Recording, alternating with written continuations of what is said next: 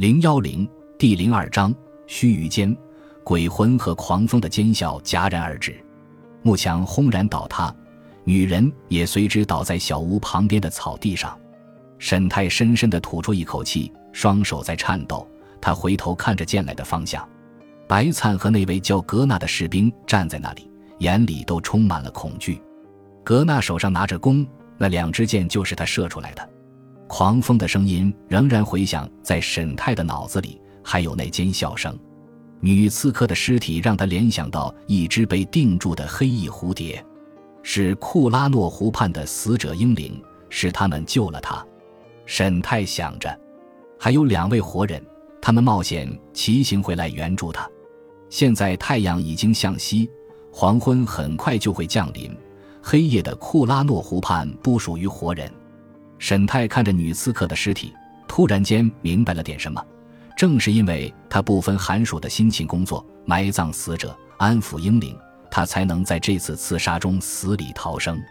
他又看了看蓝色的湖水和渐行渐低的太阳，随后跪在绿色的草地上，抚着额头，恭恭敬敬地行了九次拜礼。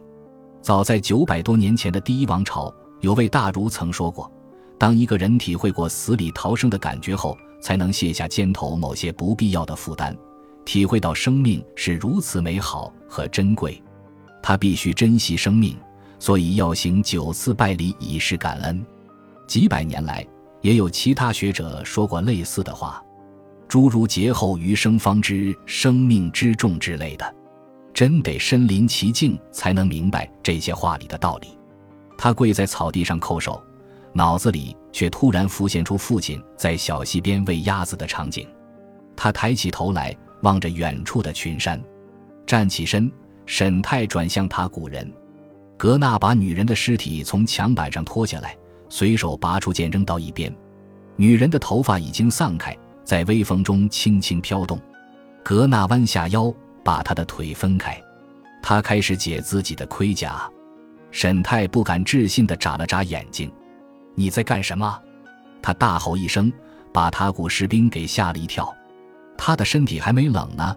格纳说：“就算是给我的犒劳吧。”沈泰盯着白灿，他古队长转过头去：“别告诉我你们的士兵没这么干过。”虽然嘴里这么说，可他的眼睛躲闪着，不敢迎上沈泰的目光。当然没有，沈泰说：“没人会这么做，而且只要我在，谁也别想。”他走上前去，拾起了看林剑。他已经很久没有手持看林剑跟人打斗了。剑是好剑，轻盈趁手，剑尖指着那位年轻的士兵。格奈姐盔甲的手停了下来，他一脸惊讶地看着他。他来这里刺杀你，而我刚刚救了你的命，这功劳可不能完全算他头上，不过也可以勉强接受。我对此非常感激，来日定当报答。但是。这样不行，如果你敢碰他，我就杀了你；或者你想跟我打一架，格纳耸耸肩，打就打。他开始重新系紧盔甲。那么，沈太平静地说：“你得做好送命的准备。”赶在这个时候骑行回来帮助沈太，这位年轻的塔古士兵完全不缺乏勇气。于是沈太琢磨着说点什么挽回格纳的面子。你可以想一想。他说：“想想刚才的风，想想那些死者，他们，他们与我们同在。”他又看了白灿一眼，他古队长似乎仍然无动于衷。沈太有点急了：“我花费了两年的时间在这里安抚死去的英灵，不能容许你这样去侮辱一个死者。他是来杀你的。”格纳重复说，仿佛沈太是个傻子一样。死在这片草地上的每一个人都是来杀人的，沈泰大喝。他的话在稀薄的空气中回荡着。天气已经凉了下来，太阳快落山了。格纳白灿终于开口：“够了！如果我们想要在天黑之前离开，相信我，没时间给你们打斗了。刚才那事算在我头上，回去我会给你补偿的。赶紧走吧。”他习惯性朝着小屋走去。片刻之后，又折返回来，走向自己那匹汗血宝马，又牵过了士兵的马匹。格纳仍然一动不动地盯着沈泰，战斗的渴望写在他的脸上。你刚才已经为自己赢得第二个纹身了。”沈太沉静地说。他瞟了白灿一眼，又看向士兵，享受你的胜利，而不要享受辱人之举。请接受我的敬意和感谢。格纳死盯着他好一阵，才心有不甘地转过身，故意朝女刺客的尸体边上吐了一口唾沫。他大踏步走到马边，一把抓起缰绳，翻身上马。等等！沈太突然叫住他，一个想法刚刚从他的头脑里冒出来。士兵又转过身来，沈太深吸一口气，有些话还真的不容易说出口。拿走他的剑吧，他说是看林打造的。我想塔古士兵没有这么好的剑呢。格纳没有动弹，白灿大笑了一声。他不想要的话，我就不客气了。沈太疲惫地冲着他笑笑。我知道你会的，这可是一份厚礼呀，希望足以表达我的感激之情。沈太言尽于此，站在原地等待着格纳的回应。他已经足够照顾这位塔古士兵的情绪，何况他身后敞开门的小屋里还躺着一位朋友的尸体呢。似乎过了许久，格纳终于策马上前，冲他伸出了手。沈太转身，弯腰从女人尸体上取下带血的剑鞘，连同两把剑一起递给了格纳。他再次弯腰拾起了那两只他古人的剑。同样还给了士兵，不要辱及死者。他重复了一次。格纳面无表情看着他。沈泰再次开口：“谢谢你。”他确实该如此说，因为太多太多的原因，超越了边界和国家。每个人都可以选择自己的处事方式。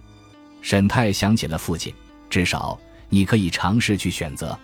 他往西边看了看。远方的鸟群依然盘旋高飞，太阳已经落得很低了。他看着白灿，恐怕你们得赶紧走。我知道，小屋里面那个人，他已经死了，是你杀了他，不，那个女人杀的。可他们是一起来的，他是我朋友，这只是一场悲剧。白灿摇了摇头，奇台人的想法都这么古怪，也许不是。沈太觉得身心俱疲，突然想到自己必须赶紧把这两具尸体埋葬了，因为他明天就要离开。他带了个刺客来找你，他是我的朋友。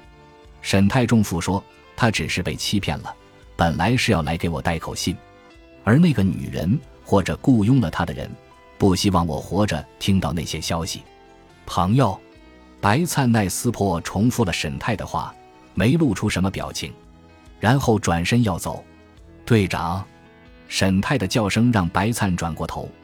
我相信你也是我的朋友，谢谢你。沈太抱拳行礼。